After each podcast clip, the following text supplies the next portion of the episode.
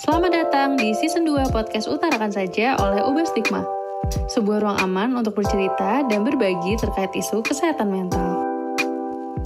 Hai, selamat datang kembali di season 2 podcast Utarakan Saja oleh Ubah Stigma bersama aku Cestia. Pada episode kali ini kita akan membahas terkait bagaimana ketangguhan anak penting untuk dibangun sejak dini. Mungkin dari kita sering banget dengar lingkungan keluarga kayak kalimat bahwa kayak anak-anak tuh nggak boleh nangis, harus kuat dan terkadang mereka juga banyak kayak dituntut untuk kayak misalnya mereka marah ataupun sedih ataupun apa mereka nggak boleh ngeluapin emosinya dan harus diganti dengan kata-kata yang lain. Sebenarnya apa sih arti ketangguhan buat anak-anak dan apakah hal tersebut berpengaruh pada proses pertumbuhan dan perkembangan seorang anak? Untuk mengetahui jawaban dari hal tersebut, kali ini aku juga nggak sendirian dan kita kedatangan Drishna yang akan berbagi seputar ketangguhan dan kesehatan mental anak-anak. Hai Drishna.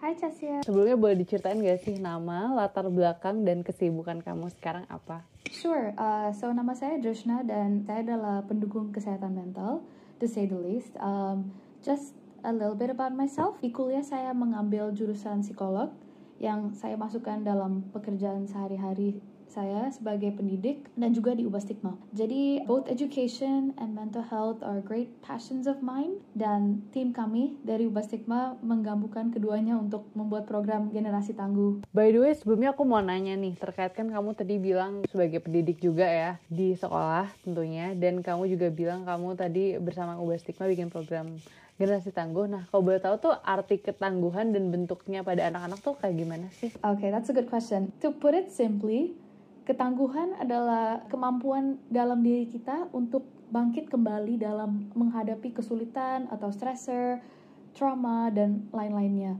But it isn't a skill that is built in a day, just like Rome wasn't. Ini adalah proses yang ditekankan oleh generasi tangguh sebenarnya.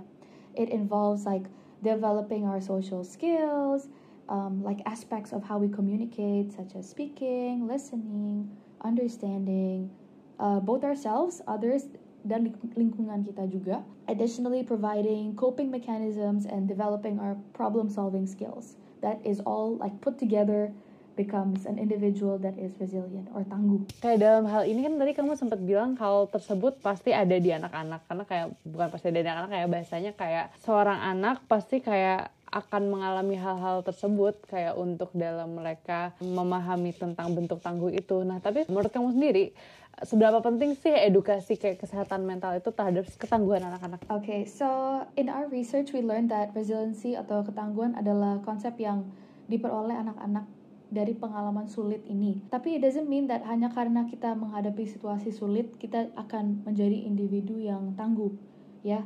Jadi memang kita menjamin sebuah kita tidak menjamin sebuah kepastian bahwa kita akan mampu menghadapi twists and turns of life, you know. And you probably wondering why tapi it's because resiliency itu artinya kita perlu tahu bagaimana beradaptasi dengan masalah, memahami masalah, menghadapi masalah, dan kembangkan makna dari masalah itu menjadi cara untuk kita bisa menghubungkan dengan pengalaman masa depan kita. Which is why, like I said, our goal is to prepare our children for the upcoming rainy days. That's why it's so important for us to talk about uh, kesehatan mental. And um, To add to that, our goal also branches out to several groups of children, mereka yang telah mengalami kesulitan dan mereka yang belum mengalaminya juga. Bagi mereka yang pernah menghadapi kesulitan ini, program ini menjadi sebagai cara merefleksikan apa yang mereka hadapi di masa lalu dan memprosesnya. Tapi kalau bagi mereka yang belum menghadapi kesulitan sebelumnya, ini adalah persiapan mental jika menghadapi stresor dan lain-lainnya dalam hidup mereka.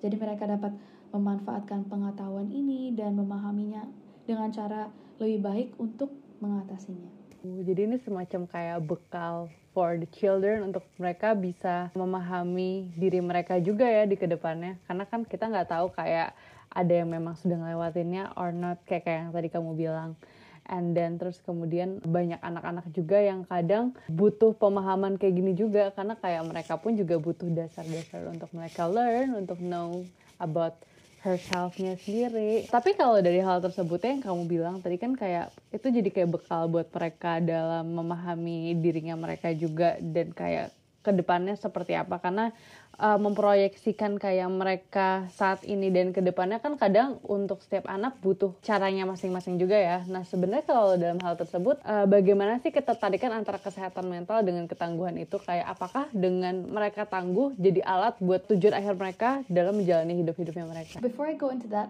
something that a quote that I really I believe in, I live I live by, and I think can be applied to this question is um is that life doesn't happen to you but for you jadi hidup tidak terjadi padamu tapi untukmu dan cara saya melihatnya adalah bahwa pengalaman yang saya temukan akan bermanfaat bagi saya dalam perjalanan ini jika saya melihatnya dengan lensa yang tepat.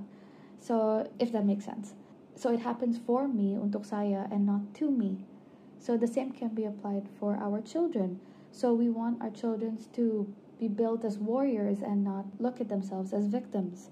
So that's how I look at the prospect of gentang for the children, preparing them for that rainy day and um, mempersiapkan mereka untuk hari sulit itu. Yeah, again, it's not a guarantee, tapi it's a preventative measure. And also, as much as resilience atau ketangguh ketangguhan involves bouncing back dari pengalaman sulit ini, it can also membantu pertumbuhan pribadi yang pendalam for our children. Wow, I see. Jadi kayak dengan kayak mereka memahaminya juga ternyata membuat mereka bisa jadi lebih paham akan ke depannya juga ya jadi nggak hanya kayak ini juga jadi kayak semacam silabus juga nggak sih sebenarnya And then kalau dari hal tersebut kayak sebenarnya tantangan atau situasi seperti apa sih yang dihadapi anak-anak dalam mempengaruhi ketangguhannya mereka? Karena kan kadang kalau yang aku lihat banyak uh, masih ada misalnya dalam lapisan keluarga atau temen yang aku sering banget kayak tadi yang aku bilang di awal banyak anak kecil yang kayak suka dibilang sama orang tuanya, kamu nggak boleh nangis, kamu kan cowok nggak boleh nangis, kamu harus kuat.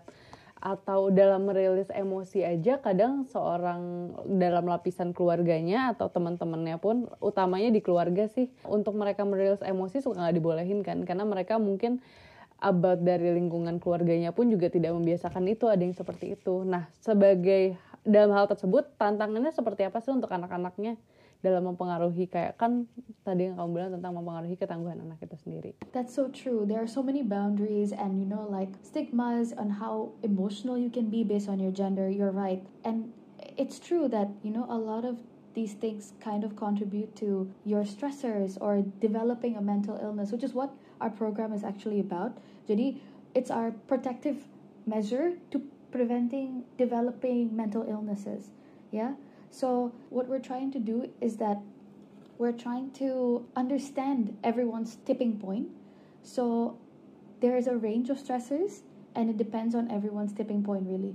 Setiap orang memiliki tingkat toleransi yang berbeda. So no one instance can be the same for each individual. Itu bisa kehilangan orang yang dicintai atau bahkan pun uh, berantem dengan teman. Tetapi the impact on each person is different. It can contribute to them developing a mental illness or not, or it can bring them anxiety or not. Apa yang penting bagi kamu mungkin tidak penting bagi orang lain dan sebaliknya juga. Tapi apa yang kita ketahui adalah bahwa apa yang dapat membantu kita who are our supporters bisa juga menjadi pemicu stres kita. Seperti keluarga, like you mentioned, our friendships, nilai sekolah, hubungan, penyakit, kesehatan fisik, dan lain-lainnya. Itu bisa buat jadi poin teman-teman juga nih di sini yang denger. Kayak yang tadi Dishna bilang, ternyata uh, banyak hal-hal yang mungkin setiap anak itu sendiri juga bisa tahu bahwa cara mereka merespon dan apa yang mereka alami itu beda-beda. Jadi kayak kita juga penting buat kita sebagai uh, mungkin kita sebagai itu karena anak muda ataupun mungkin orang tua juga yang ada di sini yang mungkin dengerin or guru bisa memahami bahwa uh, penting bagi kita untuk tahu bagaimana uh, menyikapi hal tersebut. Sehingga setiap anak itu juga karena setiap anak juga beda-beda cara merespon dan merilis emosinya. Jadi seperti yang tadi Drishna bilang nah terus dari poin yang kamu bilang kan kamu tuh sempat bilang juga kayak setuju nih dengan adanya tentang nilai mungkin apa yang dihadapi di sekolah or in the family sering banget ngalamin hal-hal kayak gitu yang kadang tiap lingkungan beda-beda pastinya Nah,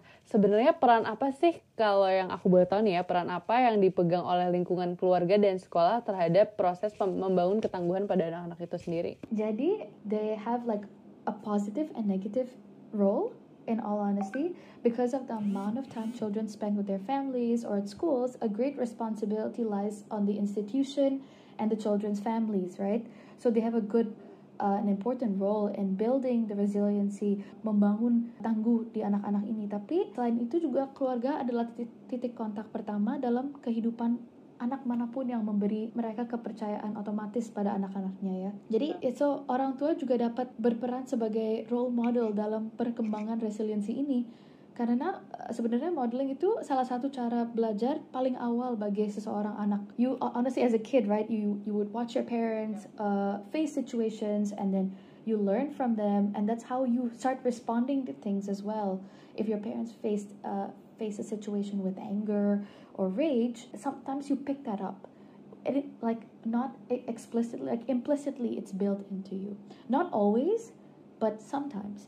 Jadi bagaimana mereka memandang orang tua mereka menghadapi kesulitan adalah apa yang mereka pandangi sebagai reaksi atau respon yang normal. So as much as educators can remind the children or teach them, how we model ourselves is far more important, which is why Generasi Tangguh aims to not only support children but parents and teachers too. So, and tapi when we're talking about lingkungan sekolah juga, the way work with our friends, the way we are with our friends, how we talk to them, it also builds who we are as individuals. Jadi orang-orang yang di sekitar kita dapat berkontribusi pada cara kita berpikir dan perilaku kita juga.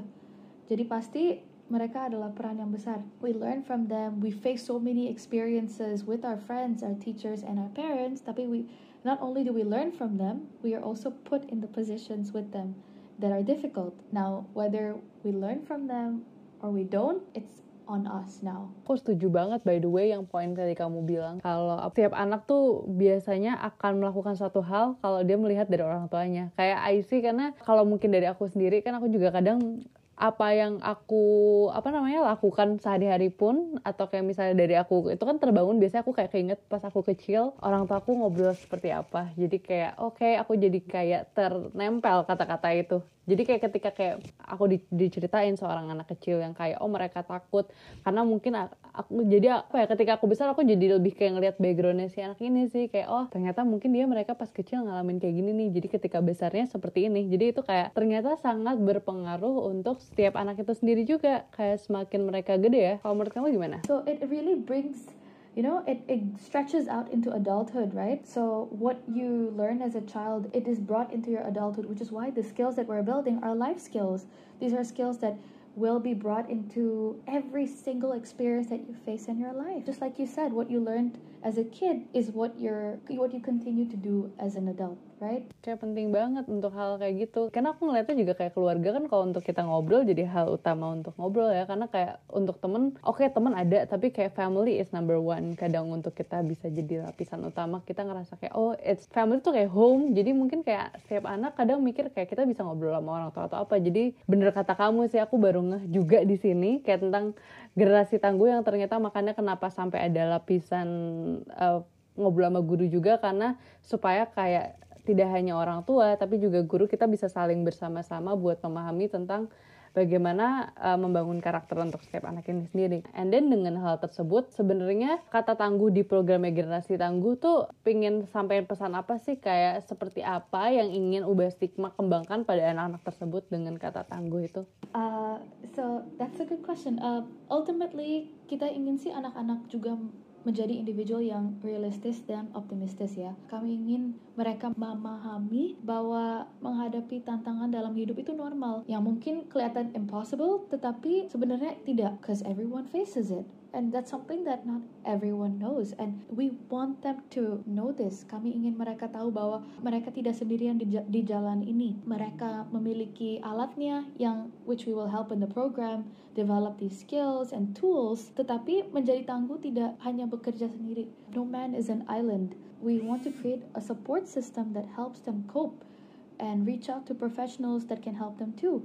Jadi tangguh itu bukan hanya memiliki alat-alatnya aja tapi juga bisa merecognize when you're in a difficult position and what can you do to get yourself out of it, right?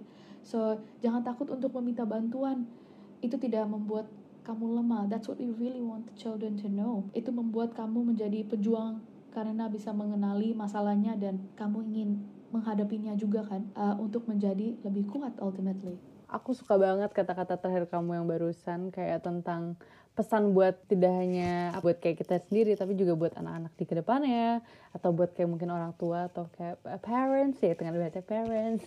Dan juga kayak buat kayak guru yang mungkin ngedengerin atau siapa pun untuk jangan takut minta tolong atau kayak mau bercerita kayak dikeluarin aja dirilis aja semuanya. Karena ada banyak hal-hal yang kadang bisa membantu kamu untuk dapat ngobrol sih. Karena aku mikirnya ya gak sih kayak ngobrol. Karena kayak mungkin karena kan kadang deng, apa yang dilewatin dengan anak-anak ini kadang mereka suka kayak takut ngerasa sendirian. Tapi kayak ternyata dari apa yang kamu bilang dari program generasi tangguh kita jadi kayak ngajarin untuk setiap anak mendapatkan ruang aman untuk mereka bisa kayak bercerita ataupun kayak ketika mereka tidak paham hal tersebut akan ada pengajaran atau cara metode untuk mereka belajar. Jadi sebenarnya we grow up untuk saling sama-sama tumbuh dan belajar dan itu tidak hanya di lapisannya ke anak-anak aja tapi juga untuk orang tua dan keluarga. Is this true? Exactly, exactly what you said.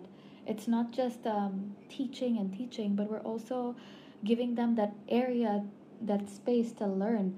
And it just doesn't stop with the with the students, but it also involves the teachers and the parents and the communities that they're part of. Tadi kan kamu sempat bilang di awal kamu adalah seorang guru. Kayak how untuk kamu memahami si anak-anak ini biasanya kalau di lapisannya udah di sekolah. So it's true. Jadi as a teacher, and I'm sure all the other teachers will agree with me, you can see that the classroom is an environment for the kids to learn. Jadi we take it as an opportunity. When, for example, when a kid has a conflict, uh, two children have a conflict itu opportunity. We look at as an opportunity for them to learn a life skill, how to deal with conflict, because they will definitely meet so many other people that they will disagree with. So what we do is, as a teacher, we prepare ourselves for that day when you know the child uh, comes across a, an obstacle that seems impossible, and they react by getting angry or you know either verbally angry or they just throw things around and you have to be prepared to show them the exact steps on how to face this conflict, how to deal with it with others. Because again, you will face this as you're an adult. We still do right now face people that we don't agree with. Tapi uh, as a teacher, you use that classroom as a, an environment that allows the child to practice their life skills. So you give them the guidelines, you guide them, but you don't really tell them what to do. So I used to tell the kids, okay, so take a back step, take a step back, and um, you know reflect what just happened. When you're ready to speak, you speak about it, and then you go to your friend, and then you talk to them about it. How do they feel? What do they think happened?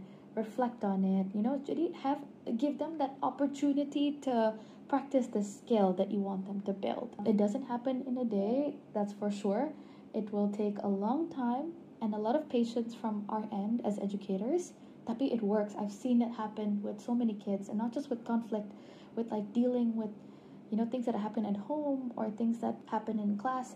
Because as a teacher, you are automatically given that position of authority by the students, right? They trust you and they will open up to you. So when they do that, it's your role, it's your part to help them in any way that they can. Don't um, don't spoon feed them also because that's not gonna help them.